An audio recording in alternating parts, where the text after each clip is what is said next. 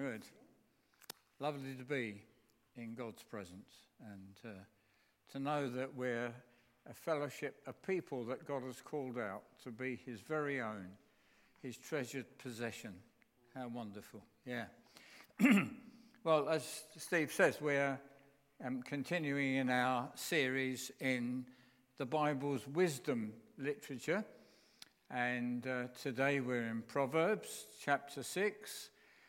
And this is the sermon you have all been waiting for.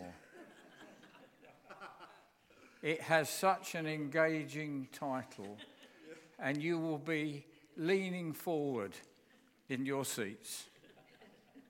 It's the sluggard. Right? So let's see what the Bible says about the sluggard, shall we? So Proverbs six and six to eleven. I've extended the number of verses from what we published anyway, but here we go. So this is what Solomon says. Go to the ant, O sluggard, consider her ways and be wise. Without having any chief, officer or ruler, she prepares her bread in summer and gathers her food in harvest. How long will you lie there, O sluggard? When will you arise from your sleep? A little sleep, a little slumber, a little folding of the hands to rest. And poverty will come upon you like a robber, and want like an armed man. It's not a word we regularly use, is it? Sluggard. But just think what comes to mind when you think about sluggard. It's a pretty harsh, derogatory term, isn't it? Um, I think it means an habitually lazy person. Perhaps we all have times when we succumb to moments of laziness when we know that we should be doing something but just can't find the energy to do it. We can't find the, the effort to make it work. But, but here we're considering someone whose life is characterized by inactivity, neglect, carelessness, and non-achievement. And Solomon, the writer of Proverbs, deplores such people, as do other writers in the Bible. So intense is his delight, dislike of the sluggard that he mentions him fourteen times in Proverbs. And interestingly, this is the only place in the Bible where this word is used. And uh, later, I think we'll use the words lazy and laziness and maybe slothful, uh, which are more familiar to us. So overall, the judgment of the sluggard in Proverbs is this. If a man doesn't work, he will not prosper. He will not eat. He will be in constant trouble and be unreliable. And he will be a drain on others and will end up in poverty. He will come to ruin. Now, the ant, on the other hand, is in direct contrast. I don't know if you do this, but if I'm walking in the woods and I see an anthill, I have a great desire to get a stick and to poke it a bit, very gently, you understand, and just to see how they react. They're amazing. Firstly, I'm amazed that such tiny creatures are able to build such an enormous anthill. Some, in some countries, they're up here, anthills. All right. Secondly, when I disturb it, they immediately organise themselves to repair the break in their structure. And Proverbs says they appear to have no chief, officer or ruler. They just know what to do and get on with it. Their achievements are the result of a natural motivation and skill we would call instinct. It's put there by God. But of course, human beings are different. And whilst we do have some creative tra- traits because we're made in the image of our Creator God, sin has marred that image, and we may not n- naturally be industrious. In fact, we may lean more to being slothful.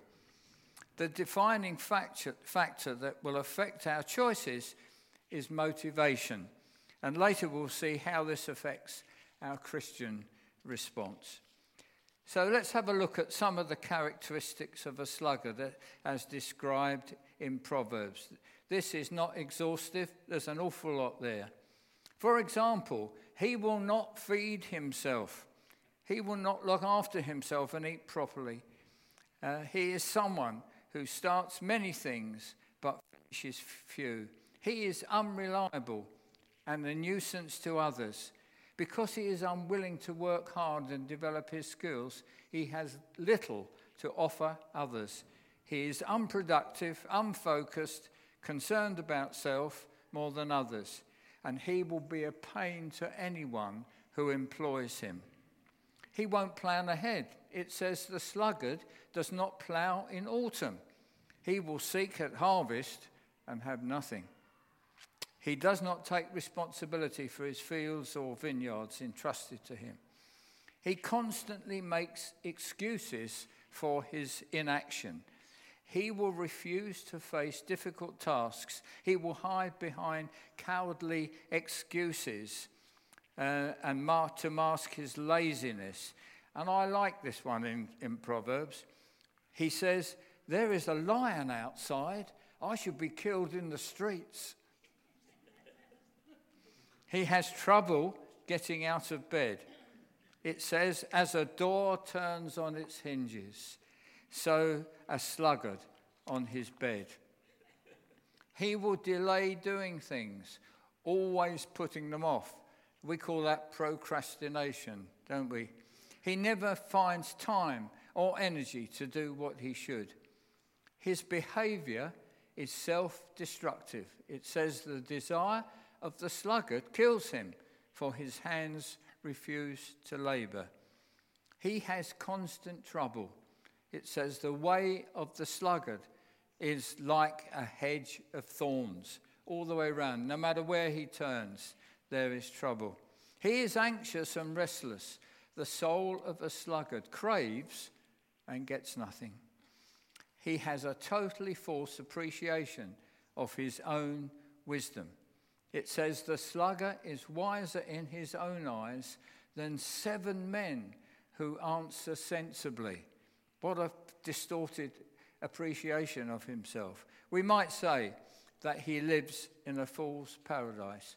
These are just some of the, the practical outcomes of a life of a slag, sluggard or the habitually lazy person. It's about cause and effect. Proverbs doesn't mention any spiritual implications uh, regarding a, a lazy person. Um, but, of course, there are some, because it's in the Bible.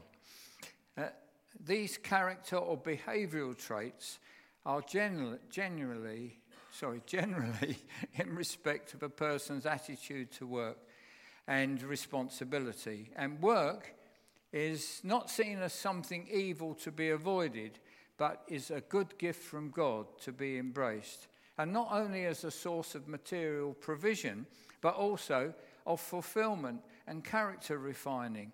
Therefore, to willfully refuse to work or to work half-heartedly goes against the Creator's plan and is therefore sinful.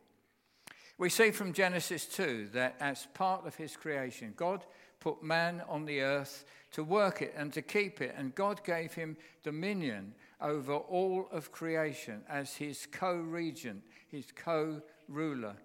We are God's agents, his representatives, to benefit from the produce and resources of the earth, yes, but also to care for it, and overall to glorify him in the process, because we know that in all things we are here to glorify God. After what we call the fall, reca- reca- recorded in Genesis three, when the first man and woman disobeyed God and were driven out of the garden in the presence of, uh, presence of God, the creation was cursed because of man's sin, so that working the ground would become hard work, often by the sweat of man's brow. However, God had not withdrawn the mandate for man to fill the earth and subdue it, with work in its many forms at the heart of it. Throughout the Old Testament, God gave the Israelites specific instructions about how to do their work. He also gave them instructions about providing for those who had less. He says, when you reap the harvest of your land, do not reap to the very edges of your field, or gather the gleanings of your harvest. Leave them for the poor and the alien, for I am the Lord your God. This is the heart of God um, for the alien and the stranger, to be worked out through his people. This com- command confirms the importance of work, but God does not tell the people to harvest everything and then simply give food to the poor. Instead, he tells them to leave enough of the grain to allow the poor to work for themselves, because work gives a sense of purpose, productivity and dignity. The relief agency Tear Fund, which you'll all know about, has found that the best way to help people around the world when they're facing fuel, uh, um, food poverty, uh, in addition to giving um, emergency aid, they give them the means and the instructions to grow their own produce uh, and to raise animals such as goats to start a small herd, and to give them sewing machines to make garments and other things to sell, which not only provides for them into the future, but gives them the dignity and purpose and satisfaction. So work not only gives us a life, livelihood, but also Um, purpose and dignity, and is part of the reason for being here. It's how God planned it to be. Work is natural, not unnatural. It is noble and at times hallowed, even though some work is hard or tedious. Strange as it may seem, God is a working God, and his act of creation is called his work. Genesis two, verses one to two says, thus the heavens and the earth were finished, and all the host of them. And on the seventh day, God finished his work that he had done. And he rested on the seventh day from all his work that he had done. And of course, later, God gave the seventh day, or the Sabbath day, as a day of rest. Therefore, rest is also part of his plan alongside work. Not idleness, not laziness, not neglect, but proper rest. Let's now turn to the New Testament and see some of the things it says about work and laziness. Jesus communicated his thoughts on laziness through the parable of the talents, where Jesus tells uh, th- three of his servants who were entrusted with a piece of his fortune. The, the, the footnote in my Bible says that a talent, which is what it was given, is the monetary worth of that, is about twenty years' worth of a labourer's wages. So it's huge. The first servant, servant doubled his money.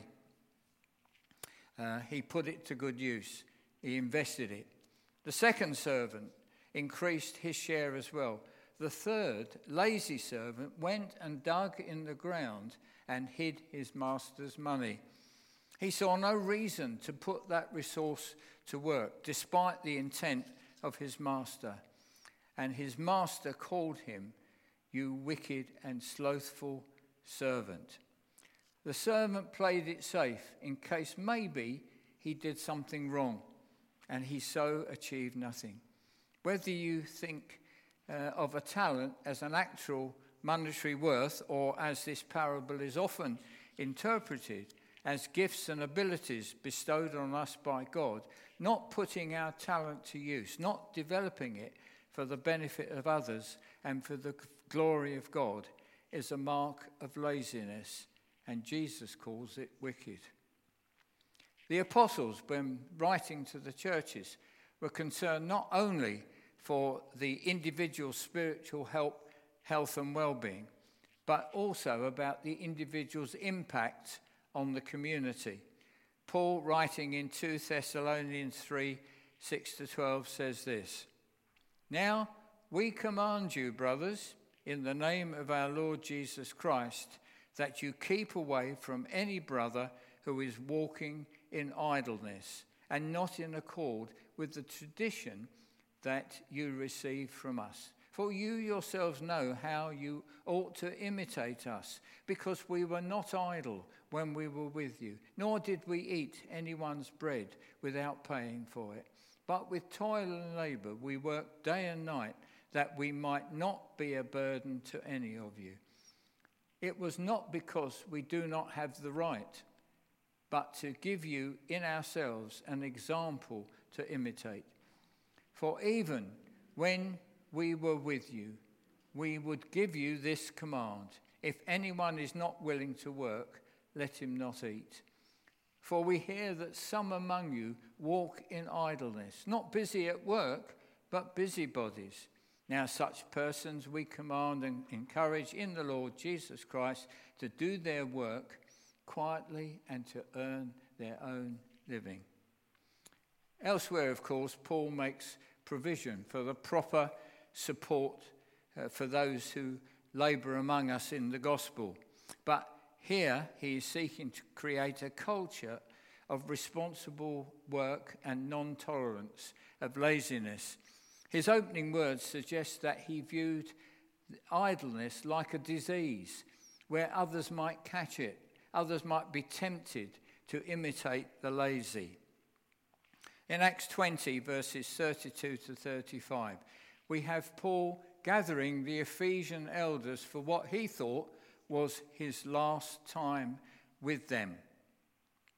And uh, he takes this opportunity to encourage them and instruct them. And he says this: "And now I commend you to God and to the word of his grace, which is able to build you up and give you the inheritance among all those who are sanctified. I coveted no one's silver or gold or apparel. Apparel. You yourselves know that these hands ministered to my necessities and to those who were with me. In all things I have shown you that by working hard in this way we may help the weak, and remember the words of the Lord Jesus, how he said, 'It is more blessed to give than to receive.'" So notice that um, work is viewed not only providing for him and his companions, but also helping others in need. And that giving away some of the fruits of our labours is a way that we will be blessed, made happier than when we receive. Although work is integral to all life, it is an essential feature of the people of God. The teaching of the Bible regarding work uh, became known as the Judeo-Christian work ethic and has undoubtedly influenced people and nations throughout history. Working hard is seen as a virtue, and this has permeated societies around the world. However, the Bible does not condone workaholics. We do not work merely to amass worldly worth. Worldly worth. Wealth. Worldly wealth. Uh, which Jesus warns about in Matthew six, doesn't he? But we do it to bring glory to God and support our families and others. Uh, let's now look at what our motivation should be as Christians. Clearly, the sluggard, above all, lacked the motivation to work. This is to be over and above the natural motivation of the interest, the art, the creativity, the satisfaction, the fulfillment, which can come to anyone when work is done well and is enjoyable. And most people want to work for the reasons that we've been considering. But what about Christians? Is there another dimension so that we do not work hard and avoid slothfulness just because we know we should? Well, here are three reasons. Firstly, God has made us new people, born again by the Spirit of God, created in Christ Jesus for good works, special works, which God has prepared in advance for us to do. Ephesians two ten. For we are his workmanship, created in Christ Jesus for good works, which God prepared beforehand that we should walk in them. These works can be wide-ranging, from working in jobs that enable us to contribute to the needs of others or finance the advance of the kingdom, to the relief of the poor, to missionary work, to serving in the church and preaching the gospel, and of course, much more. And this applies to all who have been born again. All have been given uh, works to do uh, by the eternal God.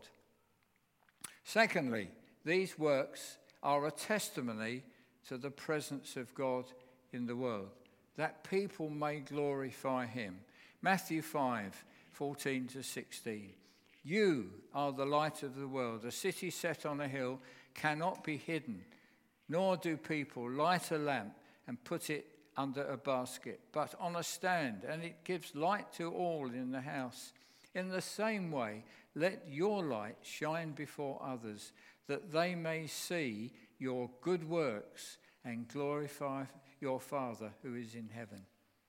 You remember, maybe you remember, when I spoke on hospitality a little while ago, I said that our hospitality to people outside the church may be their first experience of the love of God. So good works are important, and they display the glory of God in the earth. Thirdly, we are not primarily working for ourselves or our families or even those in need. We are working for God. Colossians three, seventeen and twenty-three says this: and whatever you do in word or deed, do everything in the name of the Lord Jesus. That's not just the good works that he has prepared for us in advance, but whatever you do in word or deed, do everything in the name of the Lord Jesus, giving thanks to God the Father through him. And then verse twenty-three, whatever you do, work heartily as for the Lord and not for men, knowing that from the Lord you will receive the inheritance as your reward. You are serving the Lord Christ. We can work cheerfully and without complaint because we're working for the Lord who loves us and who has redeemed us. Undoubtedly, some work is hard and is a grind, or it may be just boring. But here is the antidote um, that can take the focus away from the work and onto Christ. I'm not suggesting that it's always easy. It may take quite a bit of discipline, but it's the antidote. In the um, in the seventeenth century, a young man at the age of twenty-six joined the Carmelite order of monks in Paris, taking the name Brother Lawrence. Who's heard of Brother Lawrence? Yeah, oh well, very good. You might even have the little book. Um, he remained part of the monastic community for fifty years until his death. He never became a priest, but stayed a lay monk. And for years, his main duty was cooking and cleaning in the kitchens of the priory. And a little book was produced based on his collected teachings entitled The Practice of the Presence of God. The basic theme of the book is the development of an awareness of the presence of God in every situation, and how all his mundane duties became a joy. He was working for the Lord. Just read you a little bit from it. This is the comment on him rather than his words. In his business, in the kitchen, to which he had naturally a great aversion. He didn't want to work in the kitchen. Having accustomed himself to do everything there for the love of God and with prayer upon all occasions, for his grace to do his work well, he found everything easy during fifteen years that he had been employed there. So that's great. That's Brother Lawrence. An insignificant man becomes quite well known because of his devotion to God. When Paul wrote his letter to the Colossians, Many of the first Christians were slaves, not chain gang type slaves, um, but people who were bonded to households. And Paul says this to them in Ephesians chapter six and verses five to eight. Bondservants, obey your earthly masters with fear and trembling, with a sincere heart as you would Christ, not by the way of eye service, as people pleasers, but as servants of Christ, doing the will of God from the heart, rendering service with a good will as to the Lord and not to men, knowing that whatever good anyone does, this he will receive back from the Lord, whether he is a slave or free. So, looking at work, we've quite naturally shifted our attention away from the sluggard, and I think most of us wouldn't identify with such wasteful life. We saw that he is lazy in the extreme. Nevertheless, as Christians, we need to be on our guard that some of the unhelpful traits of laziness do not creep into our lives, particularly as our circumstances change, like moving from employment to retirement. We have to watch that burden, burden, boredom and a lack of discipline do not rob us of our zeal for serving the Lord. As our circumstances change, we look for new opportunities to work for God. I had the immense privilege, as many of you know, of uh, being given early retirement at the age of fifty. I still can't believe it. Uh, it's such a privilege. And um, and I had to make adjustments as to how I used my day. At first it seemed strange that my life was not regulated by work and I was not accountable to an employer. But I had an increased sense that with more freedom to make choices how I spent my day, I was accountable to God. Amongst other things, I set time to, to get up for Bible reading and prayer, and I was determined that I would be available to serve as and when the Lord gave me opportunity. And for many years, I've been able to serve in church leadership without being drain on, on, a drain on the church financially. To be honest, however, I think in more recent years, I've become less disciplined. Okay? Um, and as I... And as I've thought about this subject, I was thinking, where where else may I um, have become less disciplined? And although opportunities are obviously limited here on a Sunday morning, I have become lazy when it comes to contributing in worship on Sundays. Uh, there is just a sense in which I'll perhaps leave it to others this morning, you know? Um, So laziness can creep in unnoticed at first. Of course, with retirement, I had much more time for myself.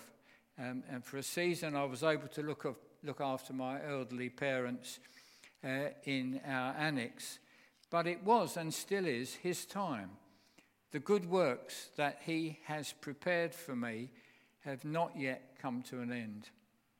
For all of us, until he takes us home, we're here to make a difference and to glorify God in all that we do. Now, failing physical or mental health may change or restrict our activities, and that's fully understood, but there will always be other things we can do.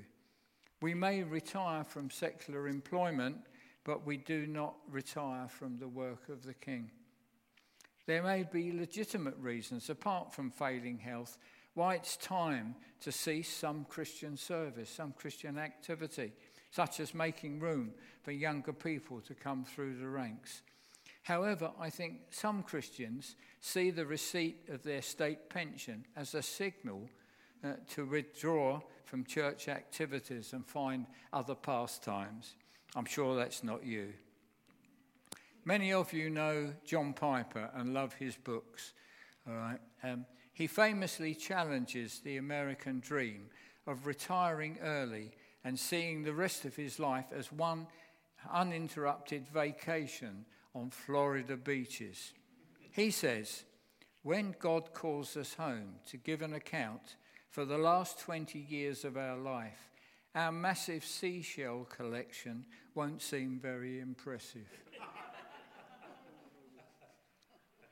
Telling, isn't it? It is. Before I um, close, returning to thoughts of ordinary daily work, I want to acknowledge that there are many people who are out of work through no fault of their own. Maybe they've been made redundant and are finding it hard to find another job. We wouldn't put the label sluggard on such people. It doesn't apply to them. And, and if they're listening to this, it, it may seem like rubbing salt into the wound, but th- that's not the intention. The basic principles still stand, and I'm glad that there are Christian organisations like C A P with their job clubs that are helping people getting back into work. So, to summarise them, we've seen that from the time of creation, work has been part of God's intention for mankind, and laziness is condemned. We have seen that for those who become a new creation in Jesus Christ, God has ordained special work that he calls good works. Also, whether special work or ordinary day-to-day work, all is to be done for him and for his glory. So just coming to one more scripture, which is First Corinthians twenty-five ten. So does this mean that we have to work harder? Is this my message to you? Is that what you're getting from my message, that you have to work harder? Am I laying another burden on you? Well, the answer is yes and no. All right, let's read the scripture. But by the grace of God, I am what I am, and his grace towards me was not in vain. On the contrary, I worked harder than any of them, though it was not I, but the grace of God that is with me. Paul knew that his life had been transformed by the grace of God. He was a new creation, and that knowing Jesus was the greatest thing in his life, not so he could sit back and coast into eternity, but that he could use all his energy in making Jesus known. So he says, God's grace was not for nothing. It was not in vain. It has produced something in my life. Yes, we are saved entirely by what God has done by his grace, so that knowing the undeserved favour of God, knowing his smile, whatever we do, knowing that our work can never add anything to our salvation, we are free to work hard, not to win his favour, but because we have his favour, and not for fear of falling short, but out of love for him. As we do this, we find we accomplish things we never thought possible, because God is working with us. The grace of God is with us. When he finally takes us home to be with him, our lives will have been marked not so much by our achievements, but by the amazing, lavish grace of God that has enabled us to do so much for him. Let's pray. Heavenly Father, this, this is the day that you have made. You made it for your glory, and we are for, for your glory, and we will rejoice and be glad in it. Free us from anything hindering our following you boldly and according to the full purpose and potential you desire for our lives. Guard our hearts and minds against all forms of laziness, sloth, sluggishness, and poor work habits. Free us from distorted thoughts that hold us back from fully believing we are who you say we are, and that your grace is sufficient for us to f- fulfill all that you have called us to. In Jesus' name, amen.